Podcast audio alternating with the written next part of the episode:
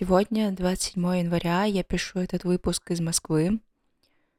Еще две недели назад было обычное утро. Я проснулась в квартире в Ташкенте. Подумала о том, что я хочу в субботнее утро поесть на завтрак. Пошла в супермаркет закупаться продуктами.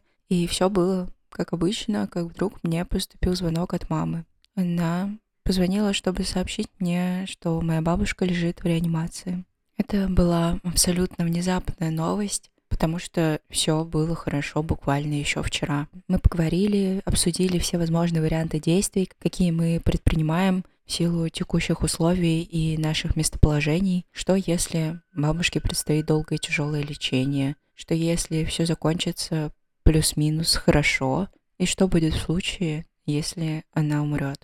Последний вариант звучал для меня особенно страшно, но после разговора с мамой я искренне верила в лучшее и что бабушка сможет со всем справиться. Она была здорова, ей было всего 70 лет, она никогда не говорила о смерти и не собиралась умирать, и очень сильно любила жизнь. Планировала пережить деда, который старше ее на 7 лет, и если в их доме говорили о смерти, то только в одном единственном ключе, когда дед спрашивал, «Я когда умру, ты без меня сможешь прожить?» Ну что, бабушка отвечала, будет сложно, но я буду стараться, я справлюсь. Но жизнь распорядилась иначе.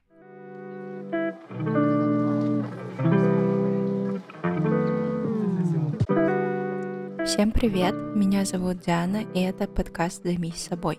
Я расскажу о том, через что пришлось пройти, организовывая похороны, как я отношусь к процессу взросления, что хорошего и что плохого он в себе несет чем в результате для меня обернулась эта поездка.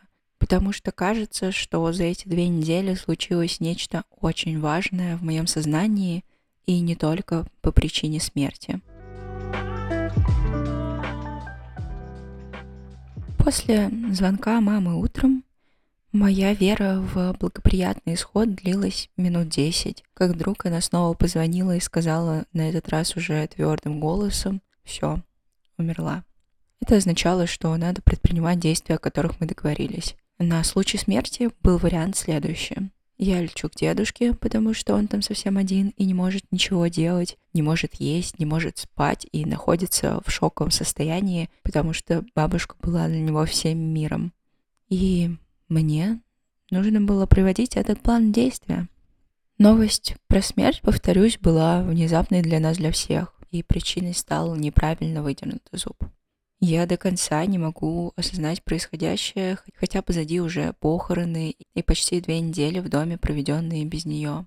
Я до сих пор не могу поверить, что ее нету. И если я уехала дальше жить свою жизнь, и в ней почти ничего не изменится, потому что с бабушкой мы созванивались нечасто, но я приезжала к ним раз в несколько лет погостить на пару недель, то деду предстоит как-то пережить эту потерю и научиться жить заново самостоятельно. Когда я находилась в их доме, мне было очень сложно морально.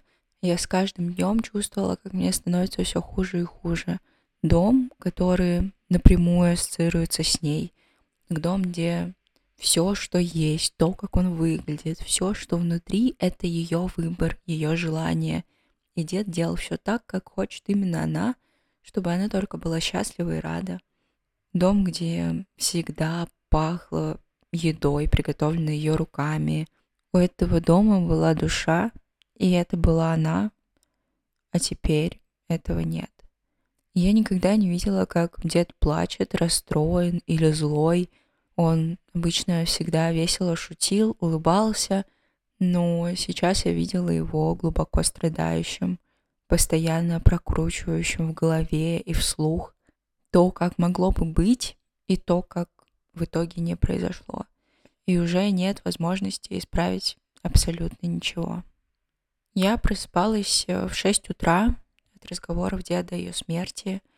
А в течение дня слушала разные истории из их жизни, и чаще все-таки счастливых и веселых, потому что они любили друг друга и прожили вместе 43 года. И они очень много мечтали о будущем, строили совместные планы дальше. И мне было так удивительно, я больше привыкла видеть стариков, которые бренно доживают свой век, но они были не из таких. У них был свой собственный мир, они заботились друг о друге, любили, были очень счастливы, учились танцевать по ютубу, включали музыку, разучивали вальс, танго, по вечерам сидели в креслах и разговаривали об истории, политике, о писателях, об искусстве. Они оба были образованные, начитанные и очень всем интересующиеся. И я действительно рада за то, что у них была такая жизнь на старости лет, спокойная, размеренная, со своими удовольствиями и радостями. По молодости им пришлось пройти через перестройку, через развал Союза, через огромное количество горестей и несчастий. У деда была потрясающая жизнь до всего этого. Он зарабатывал по тысяче, полторы рублей, когда у других зарплата была не больше ста. А после всех событий у них не осталось ничего, и без документов и денег им пришлось с нуля пробиваться в этой жизни с семьей, с детьми. Но все это время они искренне любили друг друга, поддерживали и были рядом. Но их история была всегда для меня не примером любви, а довольно страшным примером того, какая бывает жизнь. Как можно иметь все, а потом остаться ни с чем. Как можно быть невероятно умным, талантливым, образованным, но не суметь приспособиться к изменениям этого мира и оставшуюся жизнь посвятить себя физическому труду. Как можно быть честным и добросовестным, и как все люди будут этим пользоваться. Недостаточно быть просто умным, нужно уметь постоять за себя, отстроить свои границы, уметь отказать, быть находчивым и предприимчивым. Последний раз, когда я их навещала, бабушка рассказывала, о чем она мечтала в молодости. И я помню, как тогда с ужасом подумала, неужели мечты могут не сбыться? В моей голове еще нет разочарования от жизни. И я верю, что все возможно, и все, о чем я мечтаю, обязательно сбудется. Но ее мечты в итоге так и не сбылись, и так, оказывается, тоже бывает. Но в любом случае, они были счастливы, живя вместе. Дед рассказывает, как каждое утро просыпался и говорил «я тебя люблю», по ночам просыпался и укрывал ее одеялом. И немногим в этой жизни дано познать силу любви и пронести эту любовь через 43 года жизни, Кажется, что за это уже нужно быть благодарным. Во всей этой ситуации я пыталась сохранять самообладание, пыталась быть сильной, все время пыталась сдерживать слезы, потому что рядом со мной был дед, которому в разы хуже, и надо было его как-то поддерживать, подбадривать. А в итоге мне это вышло боком. А на пятый день у меня случился срыв. Я не могла успокоиться и остановить рыдания. Плюс ко всему еще у меня воспалились лимфоузлы, я заболела. Конечно, не нужно сдерживать свои эмоции ни при каких обстоятельствах. Можно быть сильной, но при этом плакать. После того, как мне сообщили эту новость, я продолжила машинально выполнять все действия. Спокойно вернулась домой, взяла билеты на самолет, на поезд, продолжила заниматься своими делами, ничего не чувствуя, ничего не осознавая – думая только о том, что мне предстоит сделать в ближайшие несколько дней. У кого я могу узнать, как организовывать похороны, что нужно учесть, какие традиции соблюсти, потому что на деда рассчитывать такой ситуации я не могла. И я не представляла, как я со всем этим справлюсь, не представляла, как морально вынесу состояние деда, не представляла, как останусь с ним вдвоем, когда все уйдут — не могла представить, как будет сложно увидеть, и мало того, что просто увидеть, но еще и справиться с потерей, организовать доставку тела из морга, найти похоронное бюро. И еще мама попросила, чтобы я не оставляла его одного, пока она не сможет прилететь. А это примерно месяц, ну, может, два. На такой срок я оставаться, конечно, не собиралась. У меня тоже есть своя жизнь. И думая обо всем этом, и, ожидая приближения своего рейса, я просто сходила с ума. Но даже в таких ситуациях я всегда нахожу положительные моменты, и в тот день без этого не обошлось. Жизнь подкидывает сложные ситуации, а еще она подкидывает людей, которые помогают тебе через это пройти. Где-то к обеду мне сообщили, что любимая сестра деда хочет поехать со мной, и что она живет в пяти часах езды от Ташкента. Ей уже 80, и Одна бы она не полетела, потому что это очень далеко, там сложно добираться до них, а со мной ей будет не страшно. Плюс ко всему, у нее три года назад умер сын, и уж она-то точно найдет слова поддержки и сможет разделить с дедом его горе, в отличие от меня. После этой новости я испытала огромное облегчение моральное. Теперь ехать не так страшно. И еще она сможет остаться с ним на месяц. Я и взяла билеты на тот же рейс, отправила свой адрес и стала ждать ее дома. Потом мне сообщили, что до деда доехал племянник бабушки, так что помощник в организации тоже найден. Все это облегчало мои переживания, но факт остается фактом. И у меня умерла бабушка. Тёма проводил нас с сестрой деда в аэропорт. Я собрала свои переживания в кулак и поехала с этой миниатюрной женщиной, тихонечко уединяясь временами и очень сильно рыдая из-за сгустка разных чувств. С одной стороны, я переживаю потерю, это пока третья смерть за мою недолгую жизнь и на этот раз более близкого человека, и мне все еще тяжело примириться с мыслью о конечности этой жизни. С другой стороны, мне нужно собраться силами и за эти несколько дней выполнить десятки дел, с которыми я не сталкивалась ранее. По пути я думала, а можно ли быть достаточно взрослым для того, чтобы организовать похороны своей бабушки, выбрать ей гроб, одежду для захоронения. Мама переложила все свои обязанности на меня. Я, как внучка, должна была держать деда за руку, поддерживать его, переживать самостоятельно свою собственную потерю бабушки. Дети хоронят своих родителей, не внуки. А мне пришлось взять организацию на себя в силу обстоятельств, но готова ли я была к этому? И можно ли вообще быть к этому готовой? Наверное, никогда нельзя быть готовой к смерти кого-либо из близких, тем более, если это происходит совершенно внезапно и скоропостижно. Но я думаю, что в какой-то момент это чувство утраты становится более знакомым. Посмотреть в лицо деда я смогла только спустя 10 дней после моего приезда к нему. Мне было все это время очень страшно и сложно, и глаза не поднимались увидеть его страдающее лицо. Пришлось собрать в кучу все мое самообладание, которое было на тот момент, чтобы справиться со всем этим. И огромное спасибо моей психике, что она начинает восстанавливаться. А еще спасибо моим поддерживающим друзьям, которые всячески помогают мне в эту трудную минуту.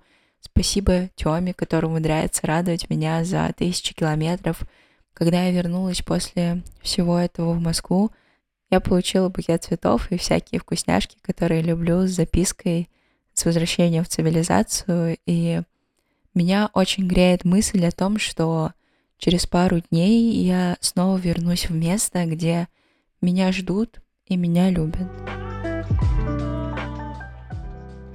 я считаю себя рано повзрослевшим ребенком — уже с 9 лет мне пришлось самостоятельно вести свой быт и выстраивать рутину. Родители развелись, папа ушел, а мама начала работать без выходных, чтобы дать мне образование, чтобы обеспечить нас. Я была записана на всевозможные кружки, ходила на фортепиано, на уроки игры на флейте, на сопутствующие этому занятия, сольфеджио, хормус, литература, ходила на танцы, на занятия английским, и если бы в мой график могло поместиться что-то еще, то непременно бы было – я ходила в школу, прибегала домой, брала вещи, бежала в музыкалку, пропадала часами там, затем возвращалась, делала все уроки, по выходным занималась делами по дому, которые мне поручили, и так проходили мои дни в детстве. В 13 лет я начала ездить на учебу в физмат-лицей в другом городе, а в 15 уехала учиться в специализированную школу в Москву. В 19 начала работать и самостоятельно себя обеспечивать, а мои родители порознь, но так совпало, что одновременно улетели из России, и я осталась фактически одна, продолжая обучение в университете. И если быть честной сейчас, я рада, что так случилось. Да, я была в детстве очень одинокой и очень недолюбленной, приходила в абсолютно пустую квартиру, включала свет и чувствовала пустоту. Мне бывало страшно, бывало грустно. Я постоянно испытывала жуткое чувство одиночества. Но с другой стороны, если бы моя контролирующая мама имела возможность всегда быть рядом со мной и воспитывать меня лет до 18, то я бы не стала той, кто я есть сейчас. Я, скорее всего, не смогла бы обрести самостоятельность и осталась бы подле нее исполнять ее указания, была бы каким-нибудь очень забитым человеком, который не мог самостоятельно сделать и шаг. И вот это действительно страшно. Не иметь возможности контролировать свою жизнь, делать свободно свой выбор, не жить так, как хочешь именно ты, а следовать чужим указаниям. В конце я еще вернусь к этому, потому что, как уже говорила ранее, Похороны стали для меня довольно важным событием, и это случилось по ряду причин. А пока вернемся снова к моей истории. Я очень стремилась стать взрослой, стать сильной и независимой. Лет с 13 я искренне желала научиться зарабатывать собственные деньги. Мне казалось, быть взрослой — это офигенно, что хочешь, что и делаешь, нет школы, зарабатываешь, управляешь своей жизнью — но сейчас мне кажется, что ребенком быть офигенно, потому что чувствуешь, знаешь, что о тебе позаботятся. К сожалению, у меня совсем не было времени побыть ребенком. И то, что сейчас преподносит мне взрослая жизнь, меня иногда совсем не радует. Мне все время кажется, что жизнь бежит слишком быстро, и я не готова. Я не готова ко многим событиям, сопутствующим взрослой жизни – я не готова переживать боль утраты, я не готова была к депрессии, я не готова была к миграции, не готова была жить вдали от друзей и ко многим другим вещам, которые просто случились. До 25 лет я вообще понятия не имела, что такое панические атаки, чувство тревожности, проблемы со здоровьем. Теперь это то, что сопутствует мне дальше по жизни. Порой бывают моменты, когда я смотрю на нас с Тёмой и думаю, мы самые настоящие дети. Играем в приставку, хрустим чипсами, бесимся, дурачимся. И это лучшее время, если честно. Лучшее вместе проведенное время, когда можно забыть обо всех проблемах и трудностях, обо всех заботах и просто чувствовать себя детьми и веселиться, и очень громко, заливисто смеяться. Существует ли определенная черта вообще, переходя которую ты становишься взрослым? Происходит это в 18 ли лет или зависит от событий, которые приходится пережить? Становишься ли в какой-то момент официально взрослым и вдруг должным соблюдать все эти взрослые правила? Стала ли я взрослой в 9 лет, когда самостоятельно следила за своим распорядком дня – Стала ли я взрослой в 15 лет, когда стала жить отдельно от мамы в школе в Москве? Стала ли я взрослой, когда осталась одна в стране? Стала ли я взрослой в прошлом году, когда у меня появились так называемые атрибуты взрослой жизни? Ипотека, серьезные отношения, эмиграция, проблемы со здоровьем. Становятся ли мои друзья взрослее, когда играют свадьбы? Достаточно ли я взрослая для того, чтобы начать переживать за здоровье родителей? У мамы в прошлом году были серьезные проблемы, и я думала о том, что моя жизнь только начинается. Как возможно такое, что родителей не станет? Как это несправедливо, как это ужасно. Неужели мама может не увидеть того, кем я становлюсь, каким человеком, какие у меня случаются достижения. Я не чувствую себя до конца готовой к взрослой жизни. Можно ли как-то оттянуть этот момент? Можно ли облегчить себе как-то жизнь? Можно ли взрослеть с удовольствием и наслаждением? И если открутить время назад, до 25 я взрослела именно так. Я искренне наслаждалась каждым годом своей жизни – я упивалась той свободой, которая открывается, тем выбором возможностей и теми открытиями, которые я делаю о себе и как моя жизнь становится краше. Но потом как будто перешла черту и начала остро ощущать те минусы, которые несет в себе взрослая жизнь.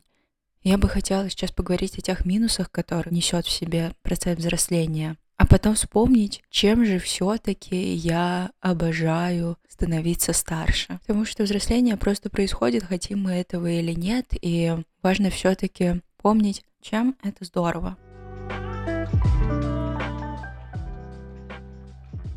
Минус номер один, он же плюс на самом деле, если смотреть под другим углом, но когда нет сил, это жирный-прижирный минус.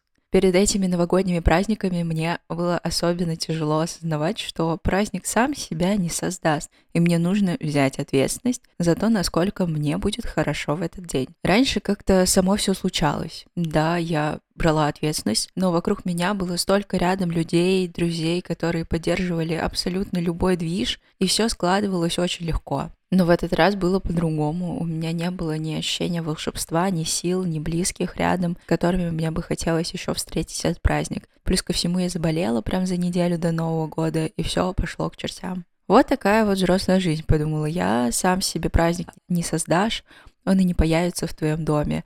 И от этой мысли было очень грустно. Так хотелось, как в детстве, кто-то за меня поставил елку, украсил ее игрушками, положил кучу подарков, развесил гирлянды — и создал волшебство. Но нужно брать ответственность за то, насколько у тебя классная жизнь и за то, что в ней происходит. И далеко не всегда есть на это силы и желания. Безусловно, когда я в ресурсе, в хорошем настроении, я обожаю эту часть жизни, потому что могу притворить в реальность все, что мне захочется. Но когда сил нет, то ничего интересного и не происходит. Жизнь вяло течет сама по себе, и остается только грустить и набираться сил и вдохновения. И с возрастом ответственности становится все больше и больше. Минус номер два – Примерно с 19 лет у меня каждый год-два случаются кризисы самоопределения. Я нахожусь в непрерывном поиске себя, и кажется, что вот, я наконец-то оседлала волну, нашла себя, мне все нравится. Как вдруг эта волна заканчивается, и снова приходится искать новую. И морально это сложный процесс. Да, после всех кризисов всегда происходит скачок в развитии, и как будто начинается новый этап. Жизнь становится еще краше, но морально я подустала. В юности с этим явно проще. У тебя есть понятный вектор развития. Ходишь в сад, потом в школу, потом в университет, и этот путь занимает лет 16, если не больше. Но после этого нужно выбирать свой личный путь. А это уже страшно и таит в себе уйму неопределенности. Я довольно рано успела разочароваться в своем выборе профессии. Меня настигло осознание, что, что работать петрологом я не буду и пришлось начинать искать себя в этом мире параллельно с обучением в ВУЗе. Я до сих пор не могу найти себя, часто меняю профессии, часто хватаюсь за что-то новое, перебираю, перебираю. С одной стороны, я очень рациональная, обладаю аналитическим складом ума, а с другой стороны, мне нравится творчество в любом его проявлении – и я не могу посвящать свою жизнь только чему-то одному. Мне так много всего еще хочется попробовать. И со временем я потихоньку начинаю привыкать к тому, что, возможно, так будет всегда. Минус номер три. У меня начались проблемы со здоровьем.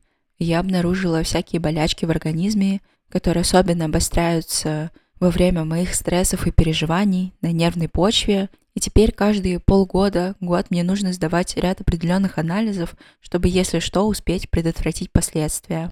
Когда случаются кризисные ситуации, все проблемы сразу дают о себе знать. И как я уже упоминала ранее, до 25 лет мне не были знакомы панические атаки, чувство тревожности. Когда у меня случилась первая паническая атака, я не понимала, что со мной происходит, и думала, что умираю. Сейчас паничка — это уже привычное дело. А еще все последствия ощущаются острее.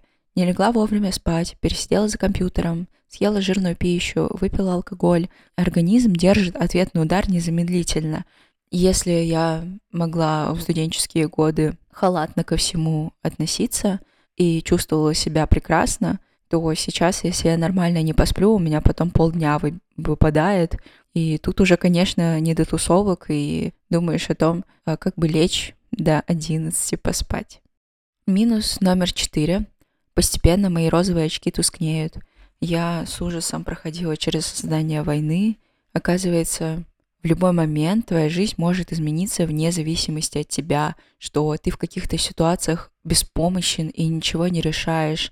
Я представляла жизнь людей, которые в эпицентре, вот они, допустим, всю жизнь зарабатывали на то, чтобы обрести покой в своем доме, а сейчас остались без него и скитаются по миру умирают чьи-то родные, друзья, и от этого невероятно больно. Я с трудом прохожу через осознание смерти, конечности жизни и до сих пор еще не до конца осознаю эту информацию, не могу представить, что и моя жизнь вообще-то когда-то закончится.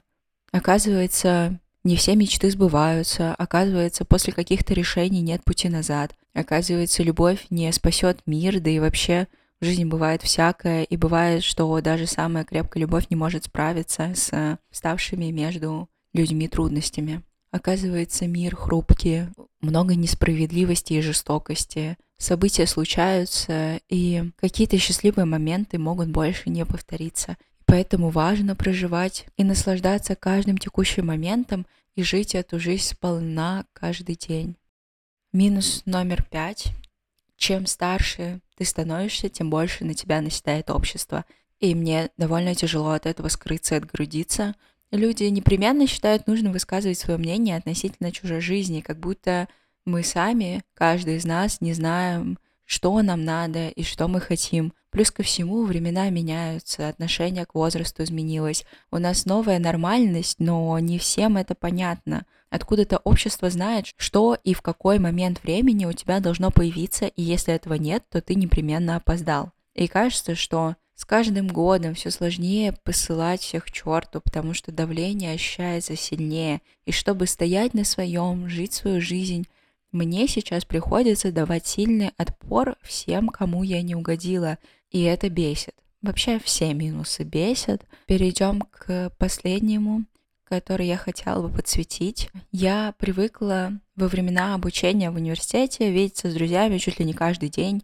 Мы все жили рядышком, постоянно проводили время вместе. А сейчас мы видимся в лучшем случае пару раз в год. У каждого своя жизнь, пути все больше расходятся, и дружба принимает совершенно другой формат.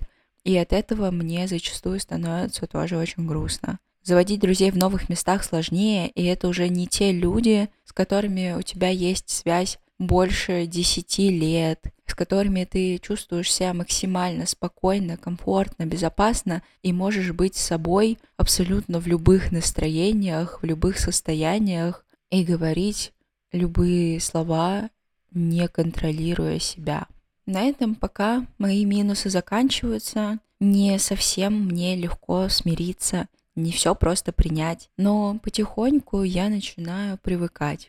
Привыкать к боли, к кризисам. Делаю свои выводы из жизненных уроков и различных ситуаций, ищу новые смыслы и учусь жить дальше, несмотря на все, что происходит. События происходят вне зависимости от нашего желания, и все это не остановить и от этого не убежать. Поэтому я хочу сейчас поговорить о тех плюсах, которые преподносит нам все-таки взрослая жизнь. Чем же она хороша?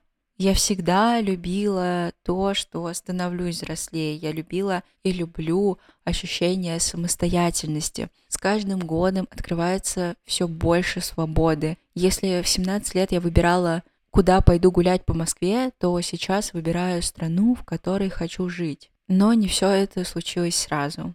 Я помню, как много радости было, когда я получила свою первую зарплату. Я тогда решила ее потратить на себя, на подарки близким. И это было такое великолепное, сладкое чувство, когда ты можешь купить себе то, что хочешь, можешь купить родным то, что хочешь. И еще и работа была та, которая мне безумно нравилась на тот момент, и казалось, все в этой жизни прекрасно. Шаг за шагом я училась брать на себя чуть больше ответственности в студенчестве взяла ответственность за бригаду на практике, например. А когда съехала из общежития, стала снимать самостоятельное жилье, взяла ответственность за регулярные платежи и самообеспечение. Брала ответственности все больше на работах, брала ответственность за свои проекты, за то, что появляется и остается в моей жизни. И это было все более захватывающим чувством с каждым годом. Я начала потихоньку осознавать, что если что-то не нравится, это можно исправить. Например, не нравится застенчивость, можно исправить. Не нравится жить в Москве, можно переехать. Отпуска и поездки на море не обязательно должны случаться раз в год. Можно чаще, можно в любой момент, который ты захочешь. Зима не обязательно должна быть холодной и мерзкой. Можно проводить ее в теплых странах. Можно переехать в страну с теплым климатом. Если не нравится работа, ее можно поменять. Не нравится сидеть в офисе, можно работать удаленно. Все это меня очень вдохновляло и заряжало. Я в детстве даже представить не могла такого, а сейчас могу самостоятельно наполнять свою жизнь тем, что люблю.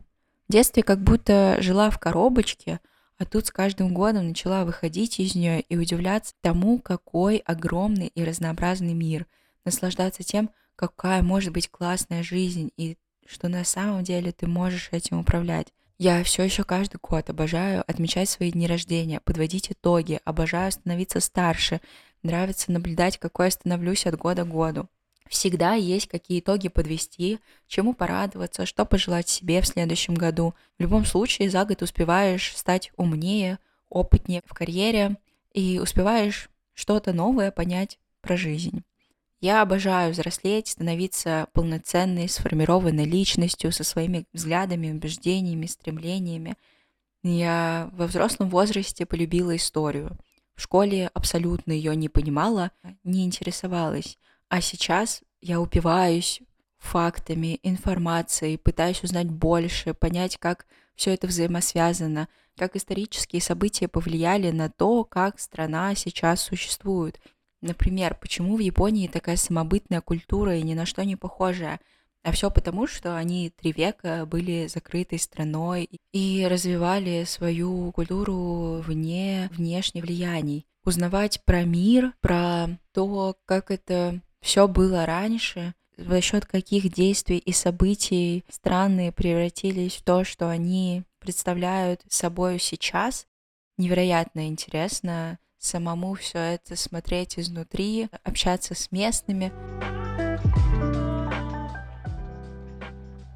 Я обожаю сессии с психологом, и с каждой сессии узнаю что-то про себя, учусь саморегуляции, учусь управлять своими состояниями, настроением. За счет длительной работы у меня получилось наконец-то свободно чувствовать себя в больших компаниях, знакомиться с людьми, и это подарило мне вообще целый мир, и я больше не та забитая маленькая закомплексованная девчонка. Мне удалось наконец-то принять себя и полюбить такой, какая я есть. И я как будто открываю для себя жизнь заново во всем этом процессе. Обожаю читать и погружаться в образы героев, научилась узнавать стили писателей. Книги с годами приобретают объем. Раньше я читала и цеплялась за сюжет, за действия, которые непременно должны были быстро сменять друг друга. Но сейчас какой же удивительный мир открывают книги для меня со всеми размышлениями, образами, пейзажами. Я будто гуляю по этому волшебному миру. Я разучилась быстро проглатывать книги, потому что невозможно так глубоко погружаться, выносить для себя оттуда мысли и делать это быстро. С годами заметила, как по-другому стала воспринимать информацию, изменилось восприятие. И это касается абсолютно чего угодно. Как уже говорилось ранее, может касаться изучения новых стран, прочтенных книг, э, просмотренных фильмов, любой другой входящей новой информации. Будто в голове все это время складировались разрозненные знания, мысли, и они наконец-то начали переплетаться. Между ними появились взаимосвязи. Я научилась думать, размышлять, сопоставлять факты между собой, за счет чего мир стал более объемным, глубоким и интересным. И с каждым годом он расширяется. Раньше были какие-то конкретные цели. Опять-таки, закончить школу, университет, найти работу, выйти на нормальный доход, купить квартиру, встретить любимого человека. Все было понятно. Надо было знать, как прокачивать себя в двух аспектах. Как специалиста, профессионала своего дела и как личность. И это по факту две задачи. Но после того, как это произошло, резко открылось гораздо больше опций для выбора, и в какой-то момент это кажется страшным ошеломляющий масштаб свободного выбора даже не может уложиться в моей голове. Я только сейчас потихоньку начинаю привыкать к этой мысли, потому что в этом мире можно быть кем угодно, делать что угодно. Ты можешь стать в любой момент кем ты захочешь. Появляется много жизненного опыта, много профессионального. Со временем все тверже стоишь на ногах, ведь у тебя позади целая история. Никто не говорит тебе, как в детстве, что делать, что надеть, что поесть. Всем этим ты можешь распоряжаться сам. Можешь заводить друзей, с которыми тебя связывает общность интересов и ценностей, окружать себя людьми, которых любишь и которые любят тебя. И все это, конечно, делает жизнь замечательной. И да, случаются сложности, но мы в силах разобраться с ними, в силах двигаться дальше, жить ту жизнь, которую хочется. И в какие-то моменты я думаю, что уже достаточно взрослая, но сталкиваясь с внезапными событиями, такими как смерть бабушки, я не готова. А еще я до сих пор чувствую, что не завершила очень важную часть моего взросления. Не выстроила границы с мамой. И это то, к чему я обещала вернуться в начале эпизода, когда говорила об ужасе жить не самостоятельно принимая решения, а следуя чужим указаниям. И несмотря на мой жизненный путь, это то, в чем я оплошала. У меня довольно доброе, мягкое сердце, мне всегда всех жалко. И, конечно, мне жалко маму, у которой была не самая простая судьба, и мне всегда ей хочется помочь, и я это делаю довольно часто в разных масштабах. Когда я делаю это в небольших масштабах, то это не сильно аффектит на течение моей жизни. Но сейчас как будто бы я стала делать это в масштабах крупнее, и в каждый такой момент у меня ощущение, что я сбиваюсь с пути. Летом, когда я брала квартиру, я делала это не для себя, я делала это для мамы. По факту мне эта квартира вообще не нужна. Я не собираюсь жить в Москве я не собираюсь жить, тем более в этой квартире. Для спокойствия моей матери, для того, чтобы она на старости лет была уверена в том, что у нее будет хорошая пенсия в виде арендной платы за квартиру, я это сделала, и это запустило огромную цепочку событий.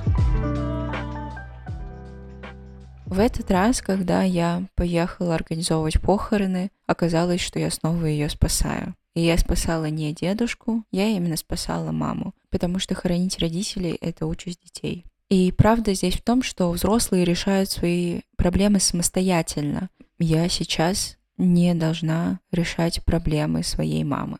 У нас в отношениях было много разных стадий. Стадия, где мы совсем не общаемся. Стадия, где каждый разговор заканчивается ссорой и слезами. Стадия, в которой мы общаемся душа в душу и кажется, что все наладилось. Стадия, в которой я безмерно счастлива за то, что у меня именно такая мама, которая дала мне все необходимое для моего роста и развития. Но сейчас новый для меня период, огромной невыраженной злости и агрессии за то, что как будто я не могу свою жизнь жить так, как мне хочется. Стадия злости за то, как мои истории с детства сейчас аффектят на мою жизнь, на меня и на мои отношения. И проходить через это невероятно больно.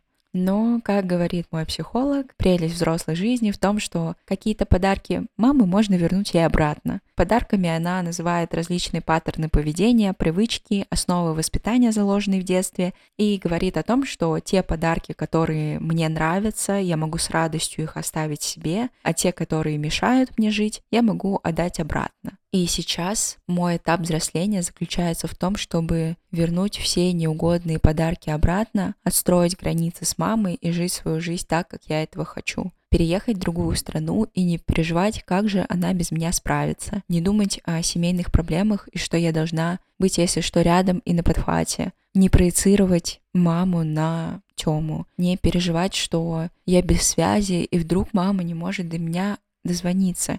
Мне сейчас не стоит искать работу из нужды, чтобы помогать родителям, а стоит сконцентрироваться на том, чем я действительно хочу заниматься. И мне не обязательно помогать маме деньгами уже сейчас. Перечислять э, можно долго. У меня довольно много проблем, связанных с контролирующим вторжением матери в мою жизнь. И пора с этим разобраться, как я это умею делать методично и поступательно совсем по порядку. И это то, на что меня натолкнули эти похороны. Когда я пять дней подряд не могла выплакаться, держала все в себе, организовывала все, контролировала весь процесс. Когда я стояла и смотрела, как бабушку опускают в землю, я безумно переживала все это. Мне было очень тяжело, но было стойкое ощущение, что я должна быть сильной сейчас. Я должна все это закончить. сделать хорошо, и после этого могу подумать о себе. И после пяти дней я проплакала, наверное, дня три, и чувствовала очень много злости на несправедливость этого мира, на то, что я была не готова морально, на то, что мне очень тяжело и никого не волнует мое эмоциональное состояние. Всем просто надо, чтобы я это выполнила. Я думала о том, что не должна оставаться еще на два месяца с дедушкой, что мне очень тяжело и нужно как-то в другом месте справиться с этой болью утраты. И мне нужно наконец-то перестать спасать мою маму и начать жить для себя. Конечно, у всего есть границы, и я понимаю важность нахождения с семьей в разные моменты времени. Также понимаю важность того, чтобы видеться периодически, потому что, опять-таки, смерть очень внезапная штука, и ты вообще не знаешь, когда она может вдруг нагрянуть. И офлайн встречи гораздо важнее, чем сотни тысяч звонков. Но у всего есть предел, у всего есть границы, и мне пора их выстроить. Когда я думала о том, чего я хочу от этого выпуска, то ответ был примерно следующий. Я хотела признать тот факт, что не могу глобально ничего контролировать, что мир на самом деле не такой цветной и радужный, к сожалению, как думалось в детстве, и сказки с годами становятся меньше. Несмотря на тот объем позитива и громкого заливистого смеха, который я несу с собой. Смерть бабушки случилась, когда случилась, и она не ждала момента, когда я буду морально готова к этому событию. Проблемы со здоровьем родителей также случаются вне зависимости от моих желаний, от моей готовности. И с каждым годом взросления я буду открывать для себя все новые трудности. И этот процесс необратимо неизбежен. Но вместе с ним я буду открывать все больше свободы, все больше гармонии внешнего с внутренним. Я буду продолжать исправлять то, что мне не нравится, буду продолжать исследовать мир и узнавать о нем все больше. Буду продолжать работать над собой и со своей менталкой, буду брать на себя все больше ответственности, пробовать все больше нового и неизведанного, открывать для себя новые ощущения и чувства. И буду наслаждаться каждым прожитым годом. И на старости лет всегда можно стать припизнутой старой бабкой и ничего ничего тебе за это не будет. Похороны стали важным событием с точки зрения нового витка переживания, боли, утраты и осознания конечности жизни. А еще стали началом нового этапа отношений с мамой. Моя семья сейчас — это не родственники, это моя собственная семья, которую я сейчас начала выстраивать. Я безумно жду день, когда прилечу в Ташкент, и Тёма встретит меня в аэропорту. И в эту поездку в Россию для меня довольно ясно стало, что такое для меня дом. Я очень рада, что представилась возможность вновь увидеться с друзьями, хотя я уже морально была готова к тому, что мы не увидимся несколько лет.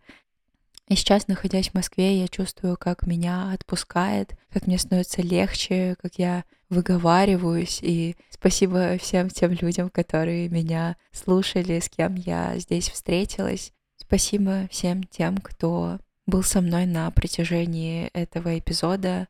Он сегодня получился таким довольно хаотичным и наполненным разными историями.